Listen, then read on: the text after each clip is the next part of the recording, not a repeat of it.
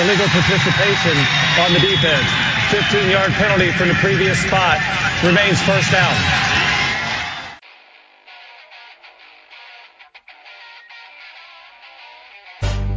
This had better be a big play after all of that. Second down and eight, four and a half to go in the half, six nothing Beavers. Jonathan from the right hash from the zone 25 goes back to throw and throws the out, and it's caught,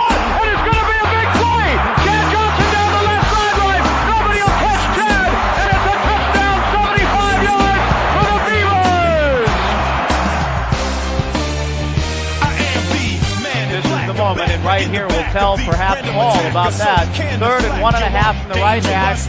Simonson the handoff. Ken cuts to the left. First down and more. 30, 25, 20. Simonson on his way. Ken into the end zone. Touchdown Beavers. And the streak is going to end here tonight. Snap on target to Wojtnik. He gets a much better punt away here. Sammy Strotter back to his 30-yard line. Starts up the middle. Gets to the 40. He's got a seam. 45 midfield. 45-40. He's got a chance to go. 20, 15, 10, 5. Touchdown Beavers! Monumentals or the black suits running in. Nod your head. The black suits. Let me see you nod your head like this. Let me see you like this. Let me see you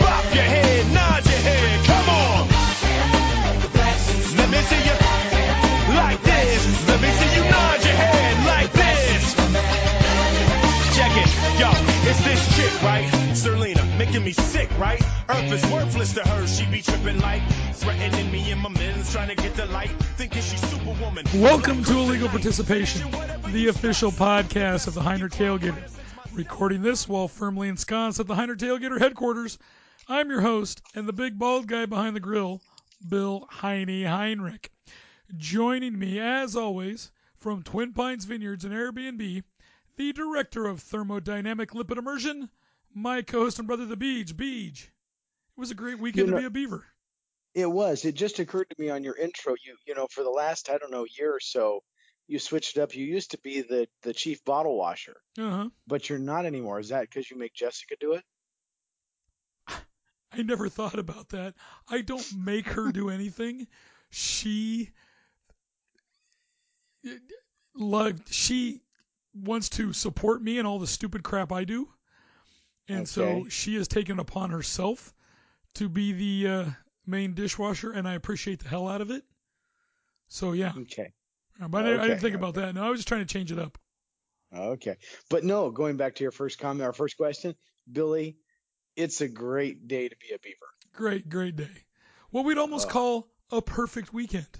It was a perfect week. I, I would dare say it was a perfect I would, weekend. I would dare say that too. But we will get there in due time, will we not? We will. I want to remind everyone where the purpose of illegal participation is for us to talk beaver sports, tailgating, and anything else we find interesting and generally stupid every week. If you want to get in touch with us, um, HeinrichTailgater@gmail.com, at Heinrich Tailgater on Twitter, Heinrich Tailgater on Facebook. We don't do TikTok because we don't trust the Chinese. No, damn rights we don't. Taiwan is not China. Taiwan is not China. I know. Thank. I know. I, I hope Hong Kong got lost. I hope Taiwan doesn't. Um, it was funny. I was telling my employees that, and they were like, "You on TikTok?" And I'm like, "No, it's just too much crap. I, I don't care, especially for stupid little videos like that." And they go, "Oh, but it's so great." And I'm like, "Well, I don't trust the Chinese." And they're like, "What do you mean?" And I'm like, "All the facial re- technology, all the facial recognition stuff. Mm-hmm. I'm not down with it." So Nope. so I don't need to go there. Wasting my time. It's all a waste of my time. I waste my time on enough other stuff. I don't need to waste my time on that. Absolutely.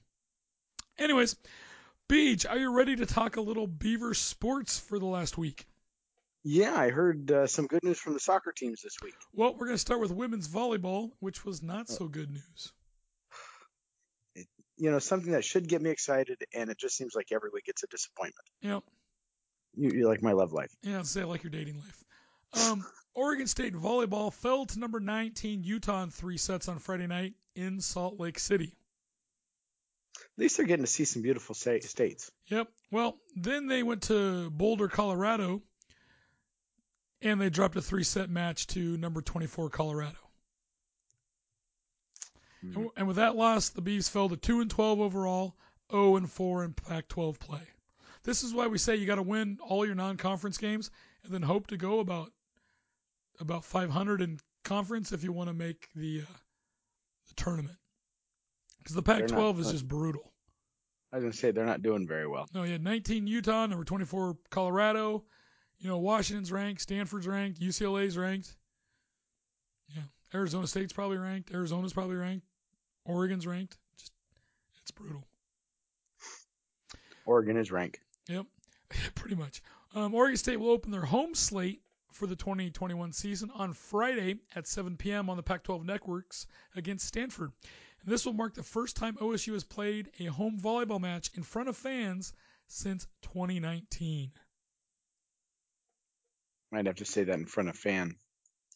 Um, that was a little cruel. It was.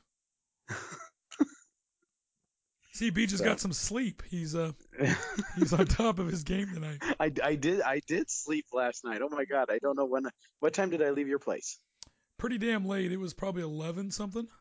Okay, so I probably got home around twelve. Yeah. Didn't have to take a nap on the way, so that was good. I was I was wide awake the whole time. Yeah. But um, I slept in until like eight o'clock this morning, which is that's like sleeping in for me Nice, because normally I get up around four, and so so no, it was nice. nice. Did some laundry and then went to work. Anyway, go on. Well, Beej, let's move on to some women's soccer. Oh, soccer. The Oregon State women's soccer team topped number seven Stanford two to one on Thursday for its first road win against the Cardinal in program history. Really? Yeah, first time ever they've won in Palo Alto. Now, with that victory, the Beavs have now defeated Stanford two of the last three meetings dating back to February 28th, 2021, after the two teams split last season with a win each. Huh? Because remember, the soccer team played basically in the winter spring last year. Yeah, yeah. But then So, on Sunday, impressive with Beef, that. but then on Sunday Beej, uh, the team fell two to one at Berkeley. Freaking Cal. Yep. The Bees return to Lorenz Field to host Arizona State on October 7th at 6 p.m. and Arizona on October 10th at 1. So a couple of home games for them this week.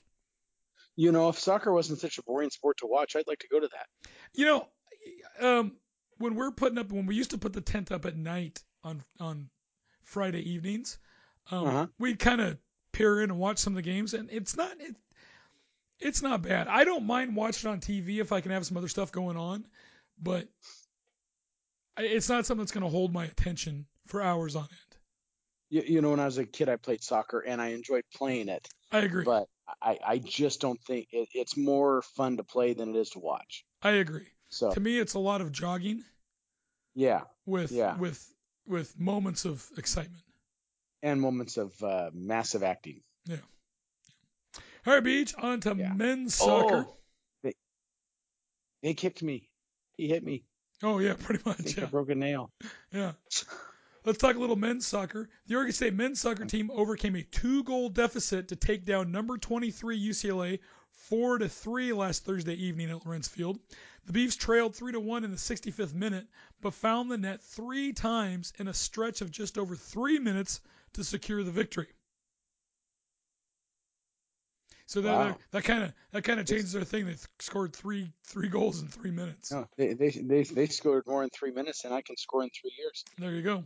Uh, the Oregon State men's soccer team then earned its second straight win over a ranked opponent on Sunday as they took down number 13 San Diego State two to nothing at Lorenz Field. With that win, Wow. they, yep, with that win, the Beavs moved to six one and one on the season and two and zero in Pac-12 play. And I would imagine with those wins, they got to be getting close to getting ranked themselves. Cool. Yep. And this week, Beej, the Beavs will hit the road for matchups at Stanford and Cal. Okay. A little bit of cross country news. The Oregon State women's cross country team finished fourth as a team with 123 points at the Charles Bowles Invite hosted by Willamette on Saturday in Salem. Freshman Aline Gola was the first Beaver to cross the finish line, placing seventh overall. The Bees will be back in action on October 15th and 16th, splitting the squad between Wisconsin's Nuttycombe Invitational in Madison, Wisconsin, on Friday, and the Lewis and Clark Invitational, hosted by Lewis and Clark in Portland, on Saturday. So they've got so many people, and I think they can only enter so many um, runners in events. So they're splitting up the team for two different ones. Because remember, we were talking a couple weeks ago that there were so many people that ran for the team, and a couple people were like unaffiliated. Yeah. So, so that's that's kind of cool. And uh, we got a little bit of uh, football news. Okay. Um, this one Outside of the outside of the game. I'm outside of the game, yes. Um, some of this is a week old, but we we record early, so some of this stuff isn't announced until after record. But last week, Oregon State running back B.J. Baylor was named the Pac-12 Offensive Player of the Week, and Nathan Eldridge was selected as the conference's Offensive Lineman of the Week. Our um, after our offensive li- our our offensive line is looking good. They are. Um, we we seem to be well. Did we didn't even give up a sack la- uh, last week? Did we? Didn't no, you say we no, didn't have any? they had no negative plays. Yeah, no negative plays. I mean that that speaks volumes for a line for an Mhm. offensive line. Correct. And also Wow. last week, Beej, Oregon State quarterback Chance Nolan was named the Rose Bowl Pac-12 Player of the Week. He was selected for the honor by a 15-person committee. He went 15 of 19 for 213 yards and four TDs in that 45-27 win over USC in LA. He also tallied a 52-yard punt, which would be the longest punt of the year for seven FBS schools. Wow. Yeah, so they did that quick kick where they lined up on fourth down like they were going to go, and then he dropped Mhm. back and quick kicked it and got a Yeah. 52 yard punt out of it. So. Hmm. And then this week, Beej, Oregon State redshirt senior Andrzej Hughes Murray was named a semifinalist for the prestigious William V. Campbell Trophy, the National Football Foundation and College Hall of Fame announced. The honor is given annually to the nation's top collegiate football scholar athlete who shows combined academic success, football performance, and exemplary leadership. Now, it's the third consecutive year Hughes Murray has been named a semifinalist. He's a four time Pac 12 academic selection, as a 27 and 2018 All Academic Honorable Mention selection, and in 2019 and 2020 as an academic honor roll pick. Hmm. So, getting it done on the field and in the classroom. Nice. Yeah. So, Billy, Yeah. hold on here. Just one second. You hear that? I do hear Okay, hold on. Sometimes I think I hear it before you do. I think so. I'm a little deaf. So hold on. Oop, hold on a little bit more. There we go. Oh, that was a long one. Yeah, that's what she said. All right. Hey, Billy, Yes, Beej. This just in. Eugene Emergency Medical Centers inundated with phone calls Saturday afternoon with potential COVID infections. Tens of hundreds of phone calls came into hospitals and medical centers on Saturday throughout Eugene, with individuals complaining of massive headaches, vomiting, and watery eyes. After dozens of phone interviews, doctors and other medical professionals determined that these were not COVID symptoms, but acute cases of severe depression. While the doctors are unsure what caused this local episode, they said it is temporary and even the worst cases should fully recover in 11 months. And this has been your update from Eugene. Oh, yeah. I think there probably is a lot of that setting in down there in Eugene. A lot of watery eyes. A lot of oh, lot, watery lot of watery eyes. Well, with that, should we go under for the review for week number five in the Pac 12? After further review, the runner did cross the line, the goal line, touchdown. Let's do this, Billy. All right, what a Beej. weekend. What a All right. weekend. It was. Okay, so we'll first talk about our our list here. Heading into the week, you were in the lead at 26 out of 33. I was at 22 out of 33. And Kyle, poor Kyle, I still hate you, Kyle. He was sitting at 20 out of 33. And we'll just say before we head in, Kyle didn't have a great week. So, all right. So first up, Beej, all of the games were on Saturday. We had a lot of good football to watch. Oh. Well, we had one that was I, I love you know I love it when we watch at the tailgater, you Yeah. know, and everybody and it's a good game and everybody starts watching. Yeah. So anyway, Yeah. okay. All right, so first up, Beej, we had USC at Colorado. Well, uh, you and I both took USC, and Kyle took those uh, pot smokers over in Colorado. Yep. USC wide receiver Drake London caught nine passes for 130 yards and a TD in SC's 37 to 14 rout of Colorado on Saturday. Included in his highlight reel performance were several draw-dropping receptions that left the Buffaloes and the crowd of nearly 50,000 awestruck. Now, London's 31 yard grab set up the first of Parker Lewis's three field goals to start the scoring, and he had receptions of 29 and 28 yards on USC's next drive, which culminated in it with his one handed touchdown grab from the one. The Buffaloes now fell to 0 15 lifetime against Southern Cal, with their fourth consecutive loss since a win in their opener over lower division Northern Colorado. For Colorado, Brendan Lewis was held to 10 of 17 passing for 162 yards. He was also intercepted once and sacked five times. The Buffs converted just one of 10 third downs and failed on a fourth down try. I, I kind of feel sorry for Colorado, Yeah, but you know what? We, we a lot of teams get into that rut, and you just have to go through it. well, and USC still has great athletes. hmm I don't think they're coached well, but they have great athletes. and and that's half your battle. Is Yep. the, half the battle is Well, is and so- athletes, the other half is coaching, and if you don't have either, you're gonna Yeah. struggle. Well, and you remember that Drake London from last week? He was the one that kept getting um, penalties called on our DBs against. Hmm the guy's a freaking machine. I mean, he's got NFL written all over him. And he's big and he's strong and he's fast. And it just shows you the kind of battle that our guy was in against him. And so, yeah, he took a We- lot of penalties. We, took a, we, we took a ton of penalties, but we didn't give up a lot of passes. but, but, but you don't give up the you don't give up the home runs. yeah. So, yep. Anyway, so you and I got the win there. Kyle did not. Next up, Beej, the game we were very interested in at the tailgater. Oregon Mhm. at Stanford. Well, you and Kyle took those hippie ducks, or and I took uh, the Cardinal. The Cardinal, that's correct. Stanford. How'd that turn out, Billy? How- How'd that, how'd that turn out, Billy? Stanford quarterback Tanner McKee threw a TD pass on an untimed down at the end of regulation to tie the game, and another on the opening possession of overtime to lead Stanford to a 31 24 victory on Saturday. McKee came back after leaving for a play on the final drive of regulation with injured ribs to tie it on a two-yard pass to Elijah Higgins after a holding penalty by Oregon in the end zone extended the game by one play. Now the Ducks appears poised for their first 5-0 start in eight years when they rallied from 10 points down at halftime to take a 24-17 lead early in the fourth quarter on Anthony Brown's second TD run of the game.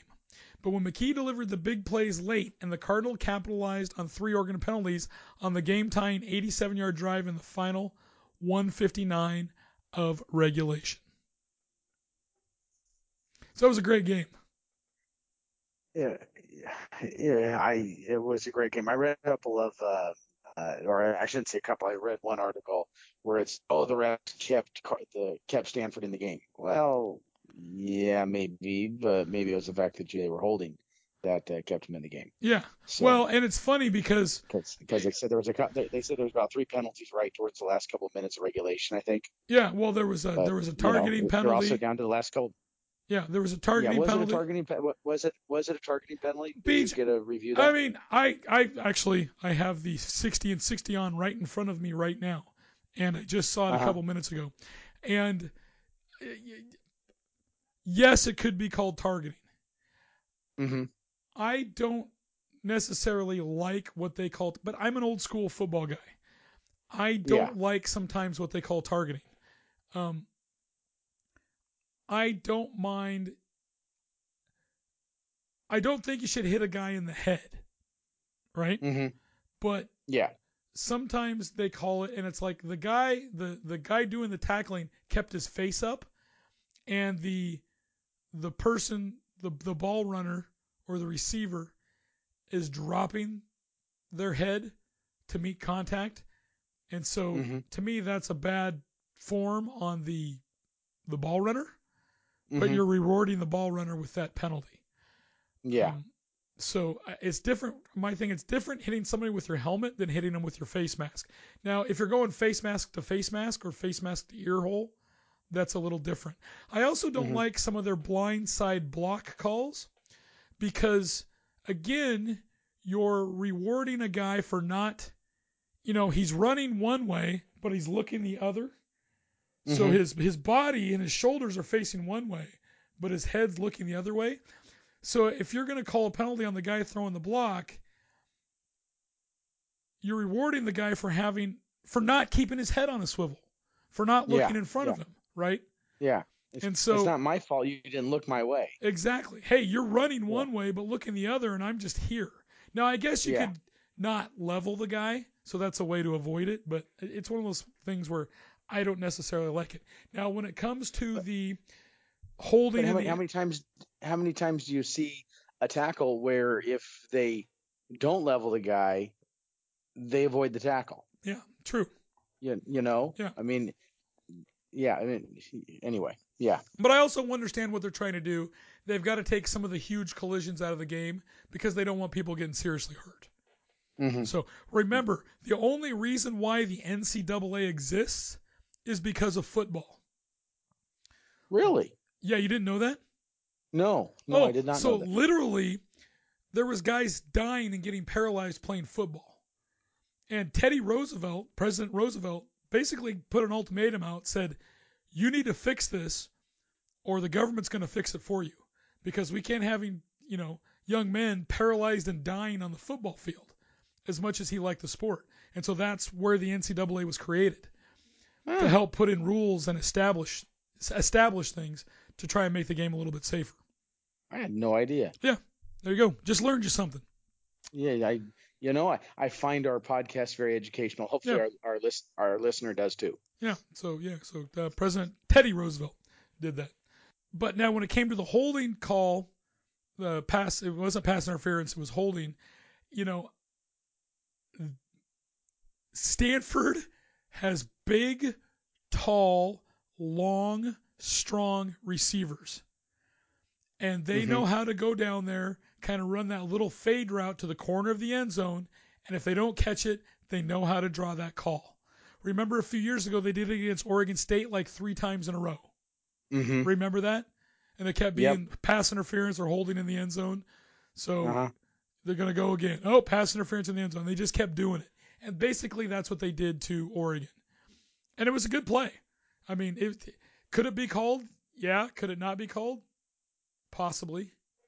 Mhm. So, but you know, when they call it, it's like, yeah, I can totally see that call. So, anyways, but yeah, so Stanford won, and uh, Oregon did not.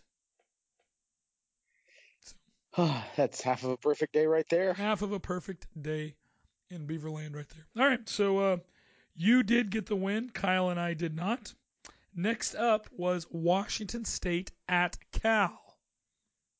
And I took, I took the Cougs on this one, and you guys both took the Hippies. We did. Washington State quarterback Jayden de Laura passed for three touchdowns, two to Calvin Jackson Jr., who made a spectacular one-headed grab near the corner of the end zone. And Washington State beat Cal 21 to 6 on Saturday. Now, playing for the first time since suffering a leg injury against Southern Cal two weeks ago, de Laura matched his career best of 25 completions on 41 attempts for 219 yards with two interceptions to help the Cougs to their first win at Memorial Stadium since 2013. Now, Cal quarterback Chase Garbers failed to throw a touchdown pass for the first time this season and was limited to 152 yards passing, 44 of them coming on one play for the Golden Bears. Hmm. Yep. So the Cougs hadn't won in Berkeley since 2013. It's uh, quite a long time. Yeah. Yep. So, and if you have a chance, Beej, um, Calvin Jackson Jr., his one-handed grab in the end zone for the Mhm. touchdown was impressive. Really? The way he had to extend and and turn his body to grab the ball with one hand and still get a foot down and control it. It was amazing. It was called incomplete, and then they had to review it. And you're reviewing it. If you have a chance to watch it, it's an impressive grab. It's one of the most athletic catches I've ever seen. Hmm. Just just how he had to contort himself to make the grab and then just grab it with one hand and just I mean the ball didn't move and still get his hand, foot down. It was impressive. And then he gets the and then he gets redeemed in the review. Yep, yep. So, yep. So Washington State looked okay. Cal just looked bad. Cal looked bad. We don't play Cal this year, correct? We cl- we play Cal every year. They're in the Oh, north. we play Cal every year. Yep, I'm, they're I'm the- sorry. They play at Cal in a couple weeks Okay, that's what it is. We play them down there. down there in middle of November. Okay. But yeah. So, right, Hmm. Beej. Um, you got the win there. Kyle and I did not. Um, yeah, Cal just doesn't look good. Um, next up, Arizona State at UCLA. Well, you took the Sun Devils and I took bitch tits Chip Kelly. Yes, you did. ASU quarterback Jayden Daniels passed for 286 yards and threw two TD passes to Ricky Pearsall, and Arizona State used big plays in a convincing 42 to 23 victory at the Rose Bowl. Now the Devils were forced to punt on their first drive before scoring on their next five to take control of the game and likely the Pac-12 South Division. Now four Wow. of Daniels' completions went for 47 or more yards. Two of them were touchdowns to Pearsall in the second quarter a 65 yard screen that tied it at 14, followed by a 50 yard, 54 yard reception where the junior beat Elisha Guidry in coverage to give Arizona State a 24 20 lead. Now, Pearsall finished with 132 yards on four catches. UCLA quarterback Dorian Thompson Robinson accounted for 328 yards. The junior was 21 of 32 for 235 yards passing, along with 93 yards rushing on 18 carries. Kyle Phillips had a TD catch for the fourth straight game, and tight end Greg Dulcich had nine receptions for 136 yards for the Bruins. Hmm. Yeah, just yeah, UCLA's defense didn't look They good. just they just weren't there. Well, and actually, it was 24-23 at halftime, and then UCLA was uh, um, blanked in the second half. They couldn't move the ball. Hmm. So So right. whatever uh, whatever planned uh, ASU put together is the right plan to shut down Chip Kelly. yep. So hmm. Beej, you got the win there, or no, you got No, the no, loss. no, Kyle I- and I I, got the the win. loss. Yeah, yeah. I'm, I'm looking at what I scratched out. So Okay. You got three wins on the week. I got two. Kyle one. So Kyle is now at 21 out of 37. I'm at 24 out of 37, and you are at 29 out of 37. It's looking good for me. You're looking pretty good. All right, Beej, and on to the last game of the week, the one that we care about: Washington at Oregon State. It was uh, it was a great game. It was. BJ Baylor had 20 carries for 111 yards and two TDs. Everett Hayes kicked a 24-yard field goal as time expired, and Oregon State beat Washington 27 to 24 on Saturday. Oregon State snapped a nine-game losing streak to Washington and is 2-0 in conference play for the first time since 2013. Now, a strip sack of Oregon State quarterback Chance Nolan by Faatui Tuitele at the OSU 19 and fellow defensive lineman Sam Taimani's recovery and 13-yard fumble return set up Sean McGrew's six-yard touchdown run, giving Washington the lead at 24-17 with 10:02 left. But back came the Beavers. A 19-yard run on a reverse to wide receiver Anthony Gould, followed by Gould's 22-yard reception, set up B.J. Baylor's 27-yard run to tie the game at 24-24 with 6:35 remaining. Washington quarterback Dylan Morris was then stopped inches short of a first down on a fourth and one direct snap run near midfield at the 318 mark. The spot was upheld on an official's review. Washington had 318 yards to 290 for the Beavs and limited Oregon State quarterback Chance Nolan to just 48 yards passing. So Nolan Beej this week did not have a good game. No, our passing was It was horrible. off. Horrible. Yeah. I mean, I don't know. I haven't seen a game with 48 yards passing since maybe the Pettibone years. Yeah. I mean, no. I can, and then I can remember having like 16 yards passing. But, but yeah, this he he didn't look decisive. Mm-hmm. Um, his passes didn't look crisp. One of his interceptions, did he have one or two? I think he only had, I Um, think he one- only had one. But that, one one, was pathetic. it was pathetic, and he just floated it out there. It's like, dude, the guy's wide open. How do you miss Yeah. that? And then when he did have a couple good passes, receivers just dropped him.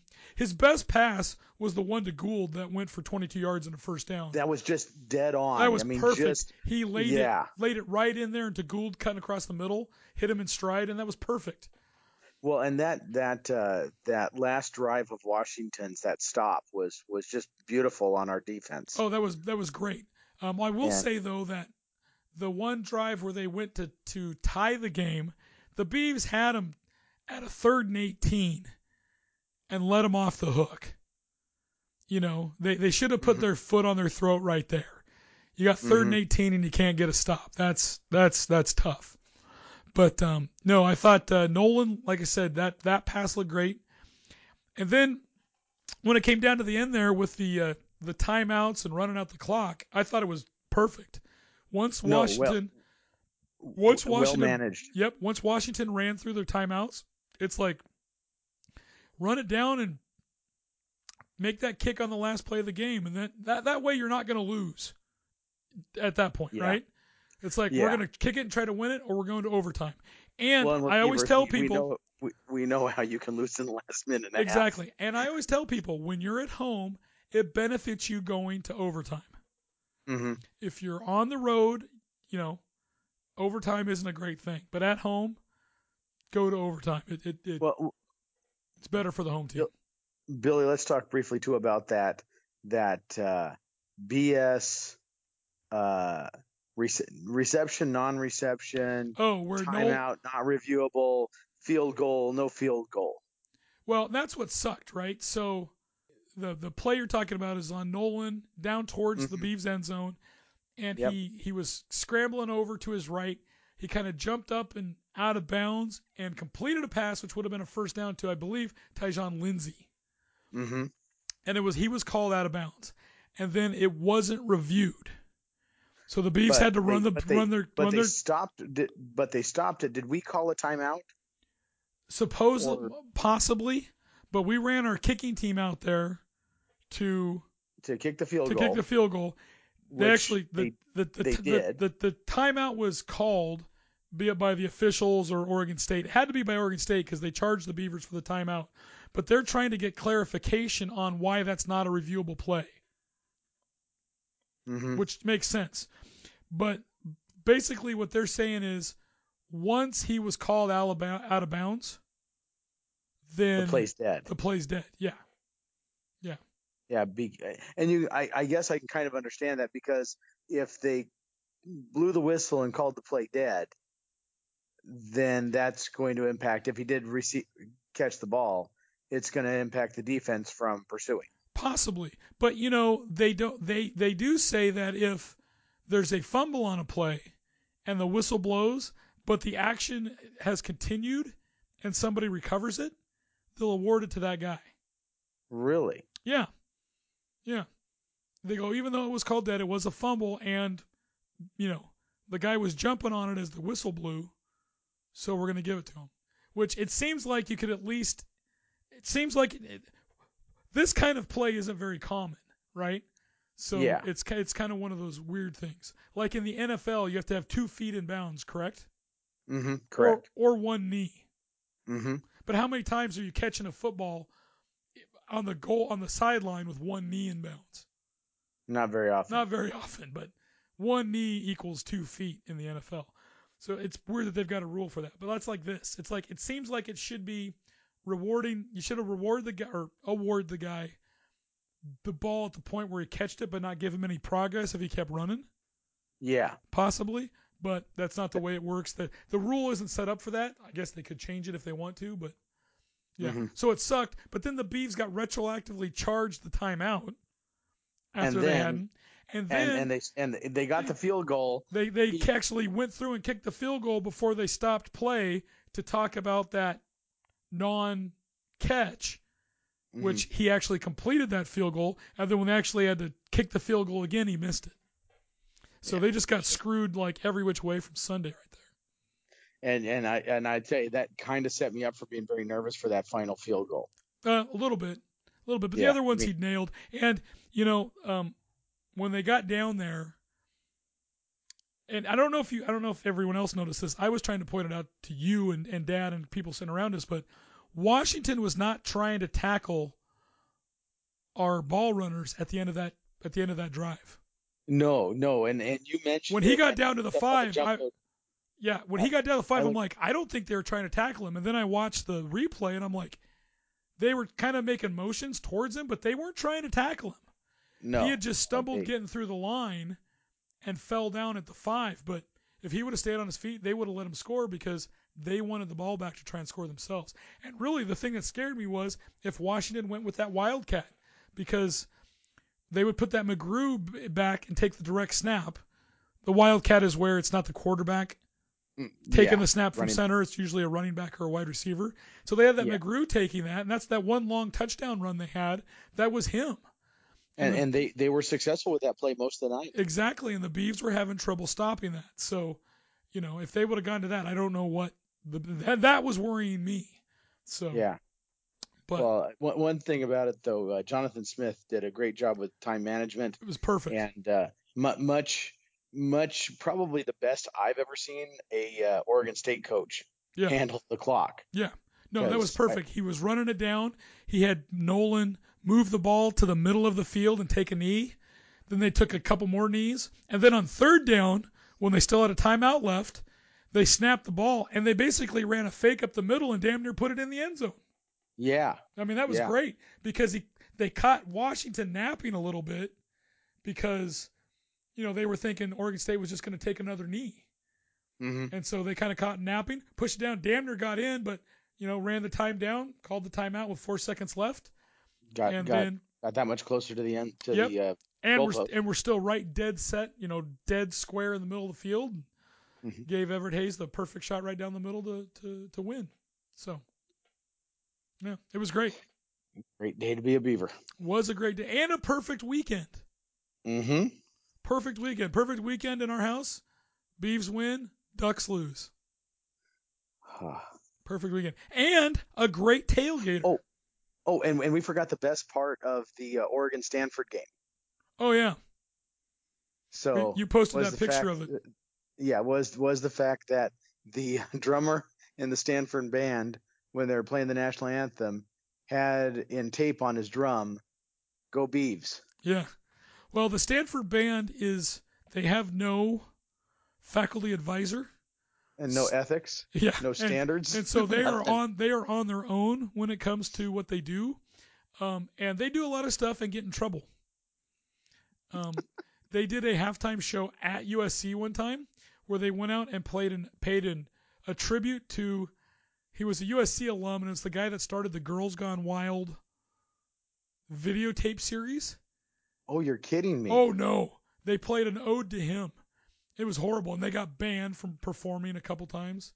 Uh, let me see if I can. what what did, what did they do? Just have like hot naked chicks going no, no, running no. around? Let me let me see here if I can find it. the other one they did was they played BYU one time, and they performed marriages Oh yeah, out in the, middle of the field. oh yeah, where they pronounced you man and wife and wife and, and wife, wife and wife. Yeah. So this was in 2010.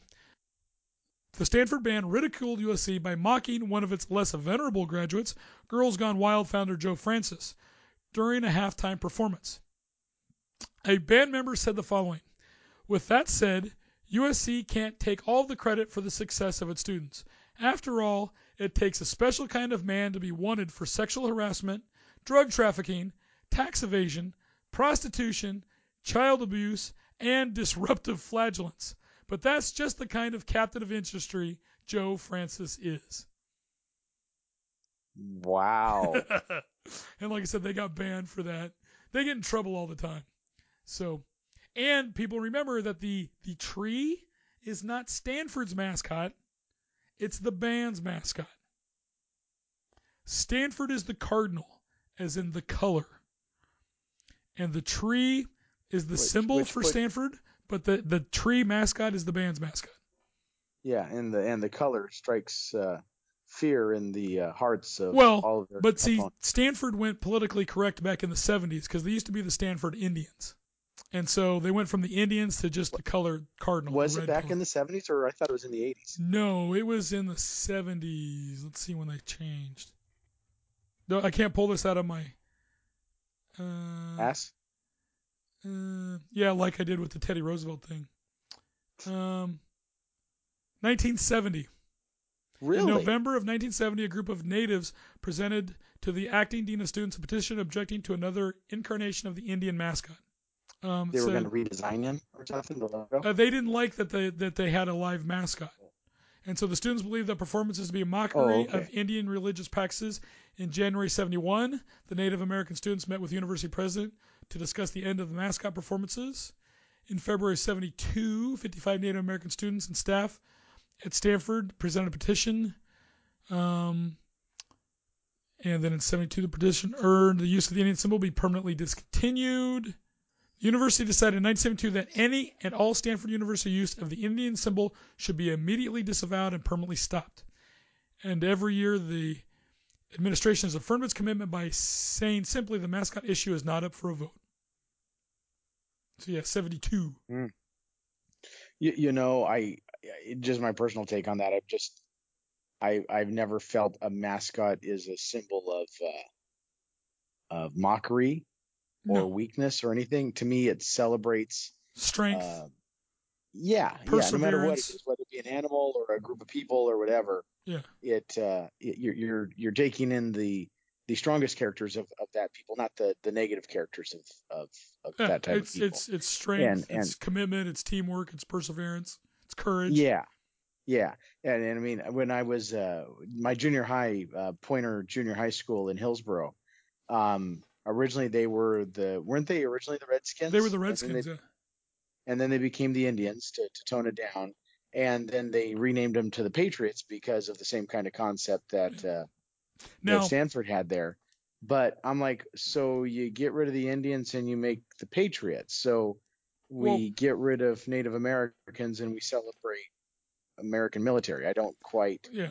Well, get how that was a win for anybody. well, the Patriots had just gone to the Super Bowl in Really? '85. Yeah, Oh my God! But they freaking played the Bears. I'd Yeah, rather been the destroyed. Bears. I know. But do you know why? Do you know why? Do you know where the Redskins name came from? No. So you know, little family history here, Beej. Our dad was one of the first classes through that school, and they got to vote on the mascot. Ah, okay. And they picked Redskins because when they would be out playing football, they were usually the skins, Oh, and they'd get sunburned. Did you know shirts and skins? Yeah, yeah, yeah. had really nothing to do with Indians.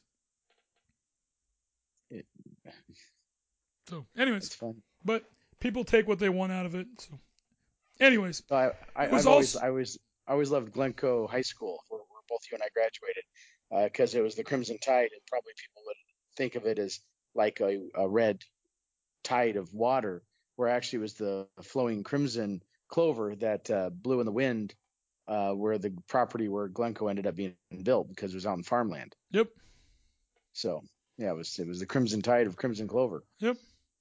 So, Beej, it was a great game. It was a excellent tailgater.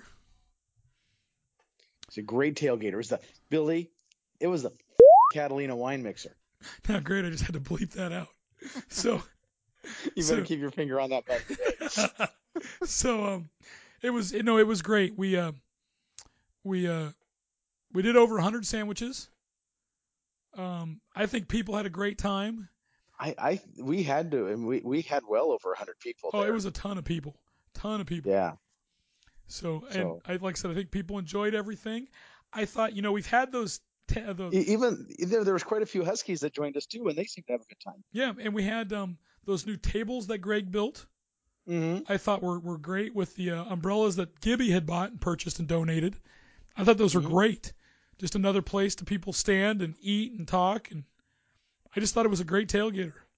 We were able Yeah. to watch. We were able to watch the uh, end of the Stanford Oregon game, and it was just, it was a Mm-hmm. great time. Perfect weather for an early October game in Corvallis. Oh, it, not too hot, not too cold. Yeah, Yeah. Just need a light sweater. We also um, had the guys that run the video board got in contact with us, wanted uh, to know if they'd come get Yeah. sandwiches. We said sure. Jeremiah. Jeremiah, Jeremiah. He's a friend of friend of Kurt's. Kurtz and Kurtz. We made them sandwiches, and then they put us on the on the scoreboard at halftime. And then he even So sent us the video clip of it. Uh, that's so good. Yeah. So Anyways, we're, we're kind of a big deal. 30 years of being there, and we're finally on the video board. Yeah, exactly. Up in section ten that gets ignored. Yeah. So Yep. Yep. It was great. So, anyways, excellent tailgater and a perfect weekend. yep, yep. So All right, Beej. I sure hope I sure hope Oregon State gets their frickin' uh, uh, uh, entry figured out Well, that- because that's another this week. thing is taken forever. Well, and that's another week where we were up there and they didn't even scan our tickets. No, They just no. looked at them They and let us your- go in. They they check your vaccination status, and even then, you know they're not checking that hard. Yeah, Yeah, kinda. yeah. You, you could you could have a, a photocopy of a photocopy of a photocopy of your brother's, uh, sister's girlfriend's, you know, hmm uh, boyfriend's barber's card, and they'd probably take it. But uh, but that's okay. It makes them feel good. Yep. So But um, well, Beej, let's look at the Pac-12 in the polls after this week. Um, I I heard Oregon State got a couple of votes. Well, Oregon is the highest ranked Pac 12 team. They actually dropped five spots after the loss to number eight. Arizona State entered the poll at number 22. And Oregon State is in the others receiving votes category with 27 points, which, if you added everything up, they would be 28th. Now are is And also Stanford and UCLA also got votes. now is Arizona State and Oregon State the only two teams that are still undefeated In, the, Pac 12, I believe so, yes. Wow. So uh, everybody's really beat each other up pretty heavily. Well, yeah, but you're only at week two. Yeah, I know, but I mean that's just surprising that we've had that much inconsistency. Yeah, that's true. That's true. You know? Yeah, I mean you would think by week two you typically still have maybe what four or five undefeated teams. You'd, yeah, you'd think. Yeah. Yeah. But uh, it just shows a lot of parity in the in the league. People keep Mhm. saying, "Oh, Oregon State's leading the North." I'm like, "Well, yeah, but you've played two games. Mhm. You haven't even played 25% of the conference season. You know, this Yeah. week, once this one, they'll have a third of the season done. It's just, it's to me, it's it's it's too early. No, I mean no, but it is exciting though. It's neat to it's neat to have Oregon State uh, starting off so well. I agree. And in the USA Today coaches poll, Beej, Oregon fell six spots to number nine. Arizona State popped into the into the top ten or top 25 at number 25, and Oregon Mhm. State is in the others receiving votes category with 27 votes, and which would be good enough for 30th place. Okay. So that's cool. You're getting you're getting votes. Yeah. And people worry about that. I don't care about rankings. No. I don't care. If you win games, rankings don't matter. And I know certain people out there worry about the college playoff. I I'll say this right now. Every I know some people get mad at me. I don't care about the college playoff. There's one game at the end I worry about. There's one game I want to see the Beavs in. We Mhm. won't mention that game. But I have never seen the Beavs in that game, and that's the one thing I want. I don't care about the playoff. I don't care about the national championship. I care about one game in Pasadena on January 1st. Period. I don't care about anything else. The college playoff national championship can go away for all I care. They've destroyed the bowl Well, games. the bowl games were the best. Mm-hmm. It made to me it made it more fun. Yep. So, anyways, that's where I'm at. That's all I care about. All right. All right, Beej. It is now time for the Tommy Tuberville. What's he think I look like? A jackass? You sure do. Jackass of the Week award. Every week, we like to discuss a person in college football who exemplifies the truly worst in sportsmanship, leadership, or just being a fan. And this week, Beej, it's actually going to a coach Ooh, in the Pac 12. Tommy Tuberville. Tommy Tuberville's a senator now. Oh. So, Beej, on Sunday, Colorado Athletic Director Rick George apologized on behalf of Buffalo's football coach, Karl Dorrell, who shoved a photojournalist's camera while trotting off Folsom Field following a blowout loss to USC on Saturday. Side note, editorial here, Beej. The Mhm. athletic director's name is Rick George. Never trust a guy whose last With name's two- a first name. Yep. Yep. Never trust a man with two first names. Yep. Yeah. no, No, I'm totally, I'm totally in agreement with that. Anyways, just putting that in there. This is what he said, Beej. Quote, Coach Dorrell sends his apologies to the local journalist who he intercepted after today's game. We treat journalists with respect and apologize for falling short of that today. That was a tweet that he sent out. Now, Tim Wieland, Vice President and General Manager of CBS affiliate KCNC TV in Denver, tweeted, quote, I just spoke with Rick. I appreciate his genuine concern for our photojournalist and a sincere apology, along with the apology from Coach Dorrell. Now, Beej, Cor- Dorrell was not asked about the incident, nor did he mention it in his post-game news conference. A short video clip was posted on social media a few hours after the game. Now, Dorrell apologized in a statement released by the university on Sunday. He said, quote, I want to apologize for the incident at the end of our game Saturday. We do value the media and the coverage they provide for our program, and this was strictly in the heat of the moment. That's not who I am, and I hope people who have known me through the years do realize that. I did reach out and spoke directly this morning to the videographer from CBS 4 and personally apologized to him. End quote. And Beej, this was just stupid. Because the guy. did you, did you see? I, I watched the clip. What, what, I don't have a video. It's, it's not like he was in front of him. It's not like he was shoving the cameras in his face. He was kind of down low, shooting up at him as Dorrell was watching out, walking out the field, and he ran by and just kind of swung his hand out at him. And it's like, why the hell did you even do that? I understand you're pissed. I understand you're not. You don't like which way things are going. You don't like the outcome of the game. Mhm. But why the hell would you do that? It was just dumb. Yeah, because I, I was gonna, I, I was gonna say if if they get in his face, that's rude. You Mhm. know. Yeah. Um, I, I I think a lot of times press, um, are almost too. They're they're just aren't too pushy, Mhm. uh, to get right in front of people's faces when they really don't want to talk. yeah. Um, but if if this isn't the case and he went out of his way to shove them, then he's got some anger and he, management he Didn't, he didn't really shove him, but he just kind of pushed him. I mean, it wasn't horrible, but it was just stupid. Like, Mhm. why the hell would you do that? So I- I just I don't understand. And he's not the guy I could see losing his cool like that. Mhm. That's just not never seen from him. He's always pretty cool and he doesn't show a lot of emotion, so it just surprised me. But then the tweet coming out from the AD, I just thought that was a little jackassy too. But anyways, I th- I think he's a grown a, big boy. He can probably handle his own fights, yep. so, So, or his own apologies. yep. So Colorado coach Colin Dorrell for that display of stupidity, you get this week's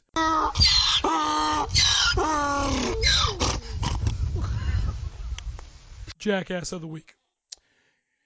Okay, Beej, moving on. It is my week to pick the song from 1991. And I'm going to pick a song that's a little bit derivative of the time. A lot of people think it's a song from 1992, but it was actually released and released as a single in 1991. Hmm. But what I like about it is the the story behind the title of the song. Because I always Okay. thought it was one way, but it's really not. So the, the song is by Nirvana, and it smells like Teen Spirit. And it's their opening track and lead single from the band's second album, Nevermind, which was released in September of 1991. Now, the Okay. the song was actually released as a single in 91, but it didn't actually top the charts until 1992. But that's okay because it came out in 91. Yep. Yeah. Totally justified. So now, the "Smells Like Teen Spirit" was Nirvana's biggest hit in most countries, charting high on music industry charts around the world in '91 and '92, including topping the charts of Belgium, France, New Zealand, and Spain. And the iconic music video for the song is based on the concept of a high school pep rally, which ends in chaos and riot, inspired by Jonathan Kaplan's 1979 film Over the Edge, and the Ramones film Rock and Roll High School and it actually won two MTV Video Music Awards. Now, what were you gonna say? I oh, I always remember uh, Weird Al's parody to this, Yeah. where they've got uh, Dick Van Patten yeah. sitting on the bench. Yeah. So Now, singer and guitarist Kurt Cobain began writing it a few weeks before the recording of the second album in 1991. He said it was an attempt to write a song in the style of the Pixies, a band he really liked. Now, when Cobain presented the song to his bandmates, it comprised just the main guitar riff and the chorus vocal melody. Um, Cobain said the riff was cliched, similar to a riff by the band Boston or the song Louie Louie. Now, bassist Chris Novoselic dismissed it as ridiculous. So, in response, Cobain made the band play it for an hour and a half.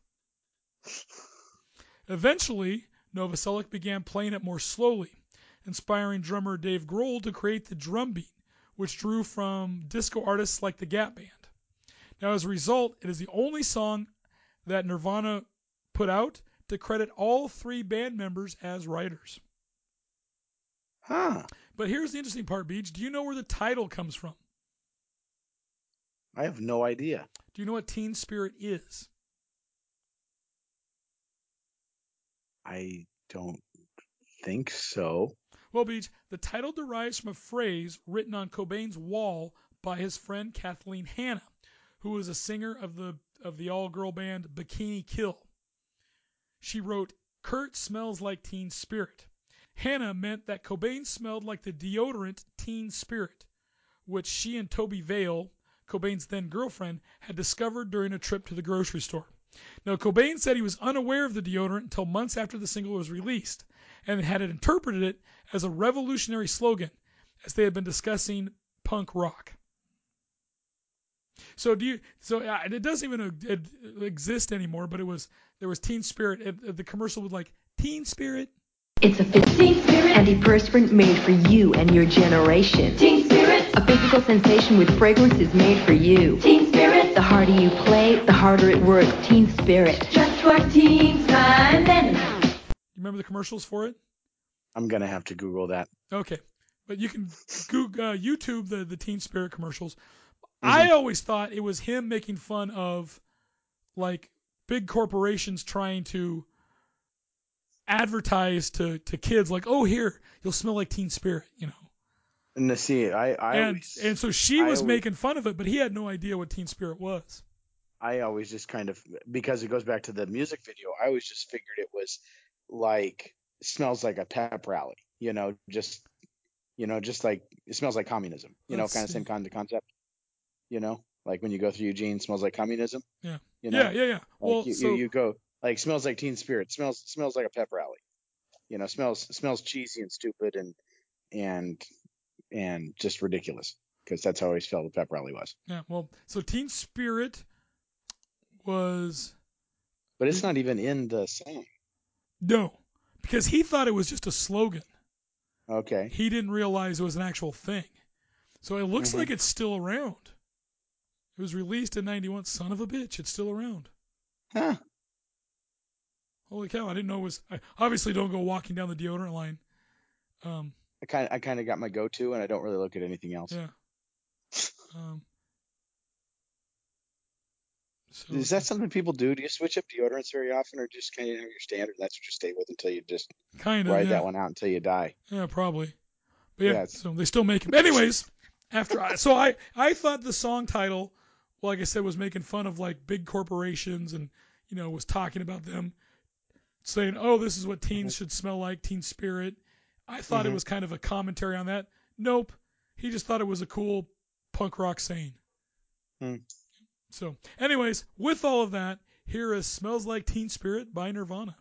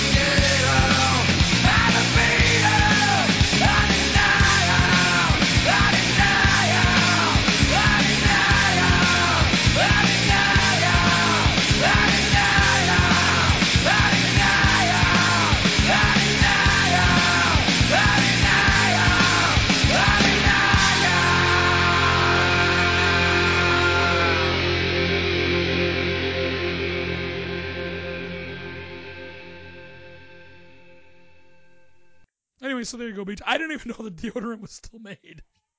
You, you know that song cracks me up when he goes, uh, "My libido." What did he say? A mosquito. My libido. Yeah. You know, it's like he was just trying to rhyme words. Try to find words that rhymed. it's so punk rock.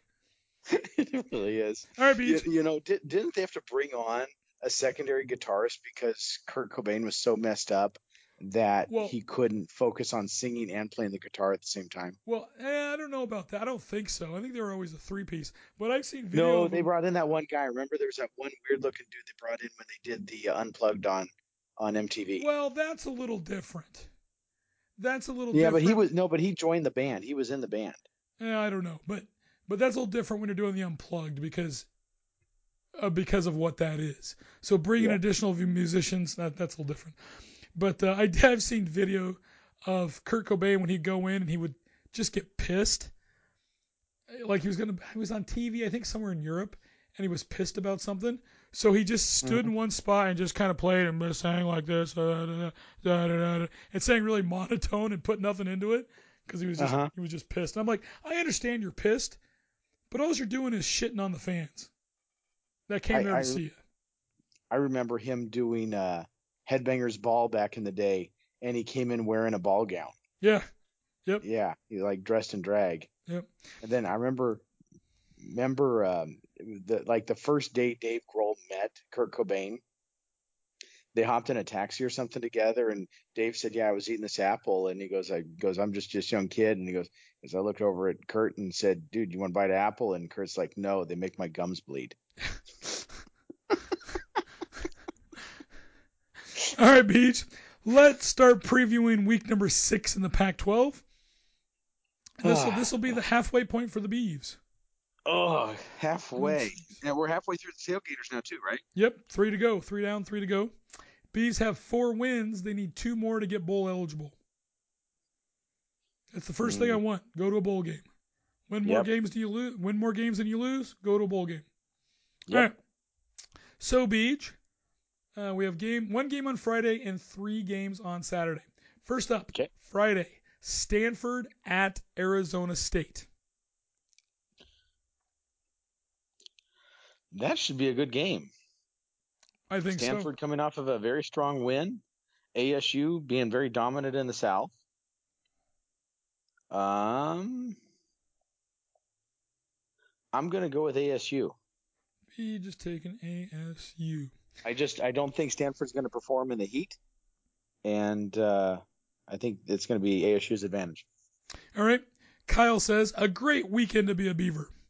ASU at Stanford, Sun Devils turn that Cardinal to a bright sunburn red. ASU. I am going to take Stanford. Ooh, look at you, Billy, being different. I don't think uh, ASU is very disciplined, and I think Stanford is super disciplined. Hmm. So that's where I'm going.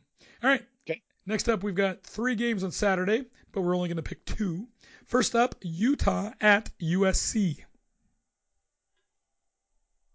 I hear the bells, the the Hell's bells, playing at USC. So we're going to take USC. Okay. I too am taking USC. Kyle says the Trojans wrap up Utah. USC. So there you go. Next. Kyle with his condom humor. All right, next up, UCLA at Arizona. UCLA at Arizona. Yep. I am taking UCLA. Kyle says UCLA, but still F Chip Kelly. I concur with Kyle. Arizona's terrible. So I just think UCLA have too much offense for them. Mhm. All right, so there's our picks for the week. All right, Beach, in the last game, Oregon State at Washington State. If we were picking that game, we would all take Oregon State, I imagine. hmm Kyle says Oregon State, and then they run off with their cheese. Because You know, Washington State does make good cheese. they do make good cheese. That sounds good. We should uh, we should uh, get some cheese. Do Hmm. something with it. Possibly. Have a family. Yeah, Jess maybe and have I, a family movie night. Jess and I were kind of contemplating going to the game, Mhm. but I just I just don't think we're I, I don't think we're It's going a to. it's a long freaking drive up to It's eight eight and a half hours. Yeah. Um, and there's just nothing out there. No, no, it's not like you can go like, oh, while we're up there, let's go to. Um.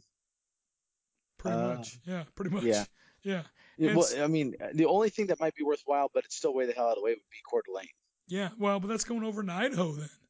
Yeah, yeah. And so we're just uh, we talked about it and we decided, you know what? And it's funny. I told her I was. It's not the drive there. It's the drive home. Mm-hmm. Yeah. That's the worst part. So we decided what was, and it's a one o'clock game, which isn't bad because you could still potentially drive home after Mhm. the game. Mm-hmm. But we're like, screw it. We're just gonna stay home and watch on TV. Yeah. You get We're good angles, good good Yeah. shots. Or do we know what, what what time is the game? One o'clock. One o'clock. Yep. We are what- what contemplating going down to Berkeley next month. Mhm. Maybe going down there, but we'll see. Um, it's on Pac-12. Okay. Yep. So,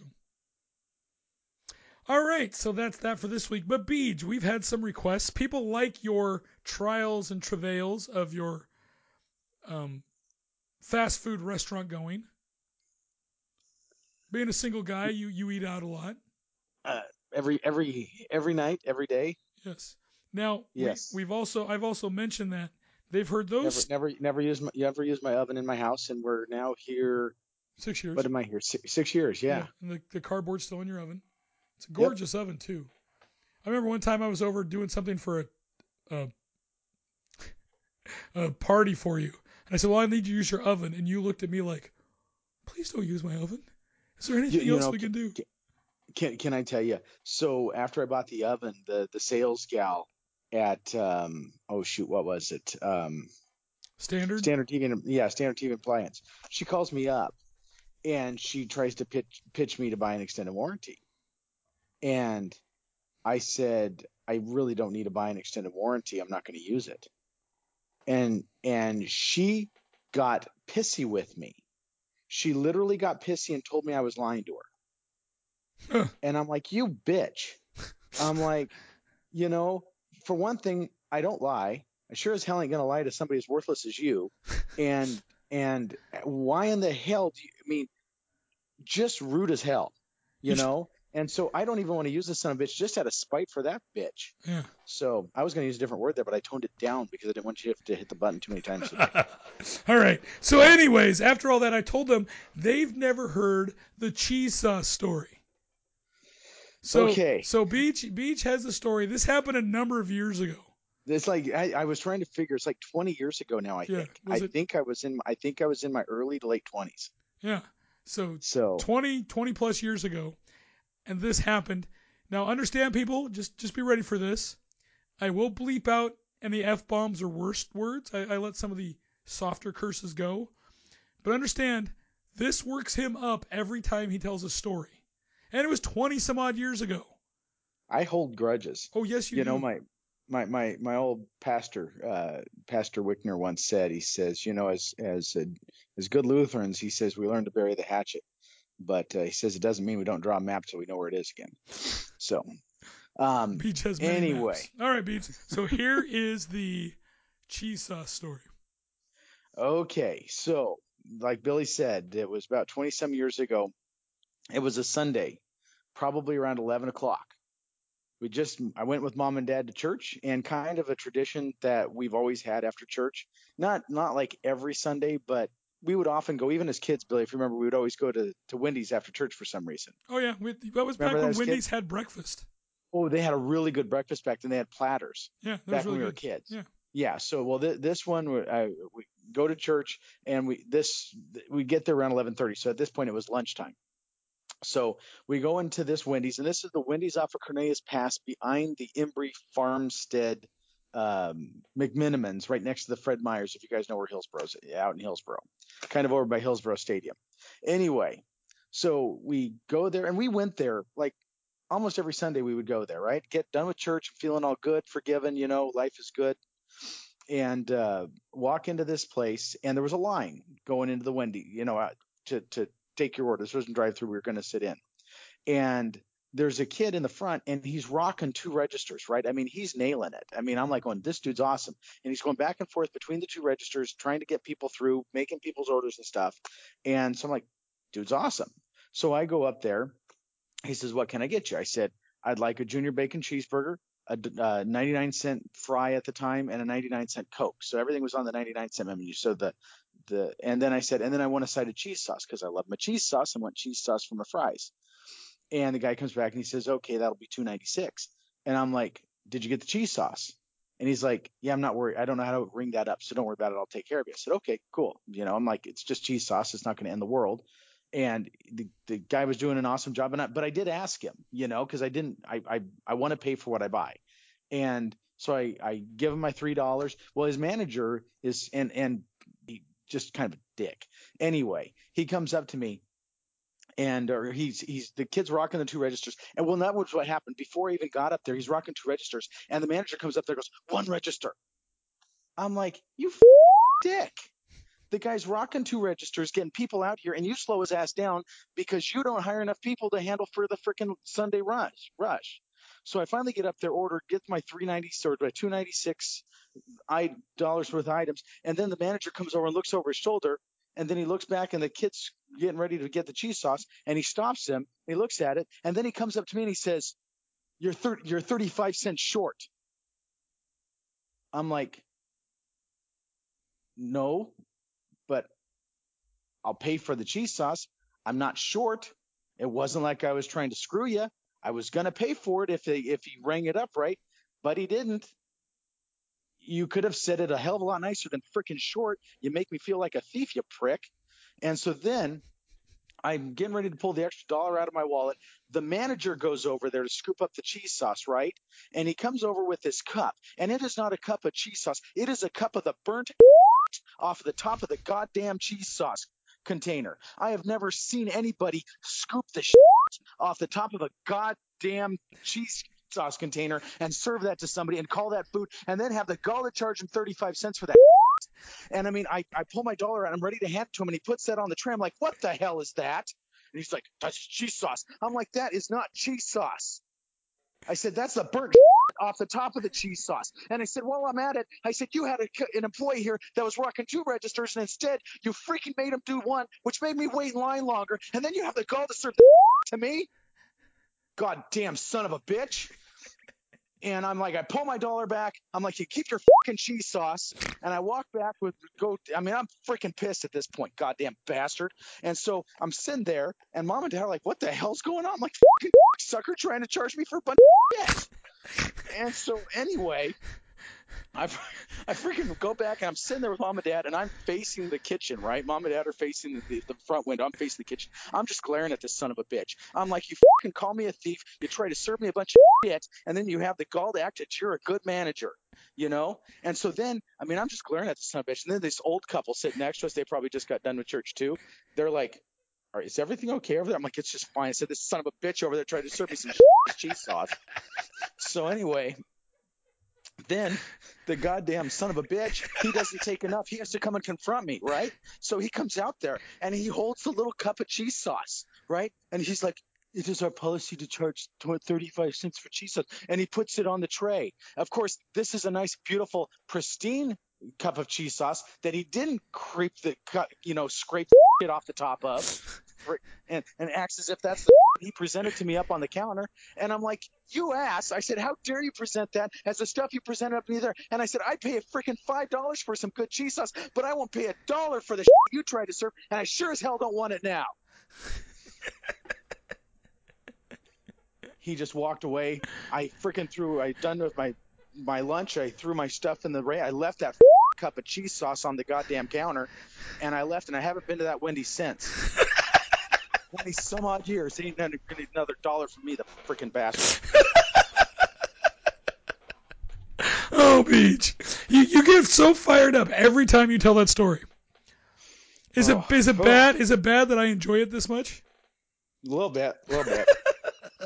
so, anyway, Oh, Oh. Beej. you know, I, I, I like cheese sauce. Yes, you, You do. know, You know, like I mean, you and I can attest. Like when we were kids, we go to Walt Disney World, and we'd always go to the restaurants that served, you know, self self uh, served cheese sauce. Oh yeah, it was the you best. could get it at, uh, yeah, the Odyssey restaurant in Epcot had it at the time. Uh, the Backlot Express had it at uh, the studios, Mhm. and uh, the Tomorrowland Terrace had it at uh, at the Magic Kingdom. hmm And and we could just cover your burger and your fries with cheese sauce. Oh my god, that was so good. And you know what? That cheese sauce didn't have any burnt on top of it. So anyway, okay. All right, Beej. Well, there you go. For those who requested it, there's the cheese sauce story, and uh, we might make his uh, his fast food uh, adventures uh, a, a, a semi-permanent Maybe, maybe just segment of adventures the in show. just cooking. Adventures just in cooking Beej. stories. Yeah, Adventures Yeah. in Beej. You know, I've I've often wondered if my life was a reality show, if it would be that entertaining, because I really do think so. So, you know, as I was telling a, a friend of mine, I said, you know, I said the first. So when you wake up in the morning, Billy, what who's what is the first words you hear? I don't know. Does does Jess say something to you? No, because I usually get up before her. Okay, so she doesn't even need before you leave or anything. She doesn't say goodbye or anything. No, I'm saying about her because usually I'm up. She she works, you know, three minute drive from home.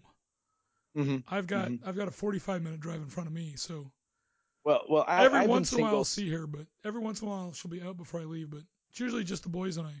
Right now it's only Gunner Okay. and I Okay, take but Gunner still talks to you, right? Because you Oh, take yeah. Gunner to school. Oh yeah. Okay. Yeah. So so anyway, so like for me, the the first words that I hear, I mean, and I've been single for how am I old now? Like 46 years old, so I've been single for about 44 years of my life. About right? Pretty close to that. Oh, yeah. And and uh, so the first words that I hear every morning, first words that of a live person outside the radio, uh, is "Welcome to McDonald's. What can I get you today?" Literally, that that's the first person to talk to me, like five out of seven days a week, is the old, old lady at the McDonald's right now. Uh, She's actually got a really obnoxious. McDonald's, how can I help you? she's oh, God, single. got- oh no, she's she's like she, she, she's probably on Social Security and she's got a really Oh. obnoxious. So you could get the survivor benefits. Well, I could, could maybe maybe that could be an option there. So there used to be, you know, you know, I, I do laugh because everybody, uh, we all have our McDonald's. I don't, I don't know if our listeners have that, but like, I've always had like my McDonald's. Like growing up, my McDonald's was on 10th Street in Hillsboro. Oh, yeah, that was my one. McDonald's growing up. Yep. And and then when mom and dad moved out further out towards uh, on Glencoe or off of Evergreen in Hillsboro, then what we affectionately called the McDonald's in BFE, which is the McDonald's in North Plains, was my McDonald's, and that was my McDonald's up until I moved here, essentially. Well, uh, when I moved in, while I was building this house and I was renting a room for Maria, then my McDonald's was one over off 158th for about eight or nine months, and then uh, when I came here, my McDonald's is now the McDonald's in Woodburn. That's that's my McDonald's in the morning.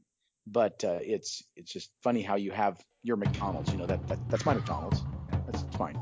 You know. So yeah, kind of like you, you, you did. Anyway, so that's that's that's my story there.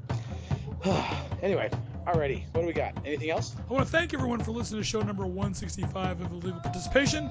If you'd like to comment, send a suggestion, or ask a question, HeinrichTailgater at gmail.com, at Heinrich Tailgater on Twitter, or HeinrichTailgater on Facebook. Remember, listen and subscribe to Apple Podcasts, Google Podcasts, Stitcher Radio, Spotify, iHeartRadio, um, Podbean, wherever you get your podcasts from. Also, leave a rating review. Beej. It was a perfect weekend. I hope next week we have we have another. Oh, does Oregon play next week? They've got the week off, don't they? Yeah, they do. Yeah, they must. Yeah, they have the week off. So, well, we can't have a perfect weekend, but we can have a great weekend. Mm-hmm. The Bees can get another game closer to getting bowl eligible. Absolutely. Hope for that. Other than that, I think we'll wrap this up with a great big Go Bees.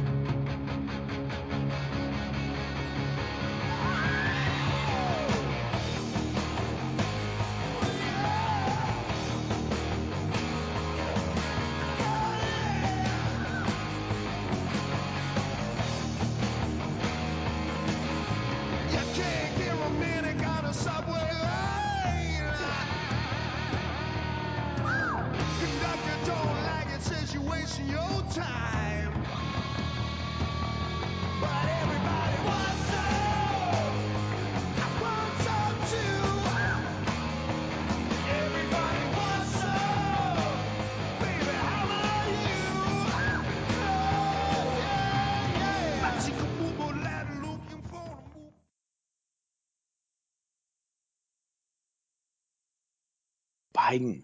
My voice is kind of messed up. I'm trying to make a point here.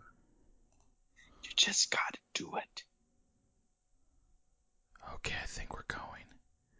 We're going. Okay. No, um, my voice is hammered. Um, we got. Uh,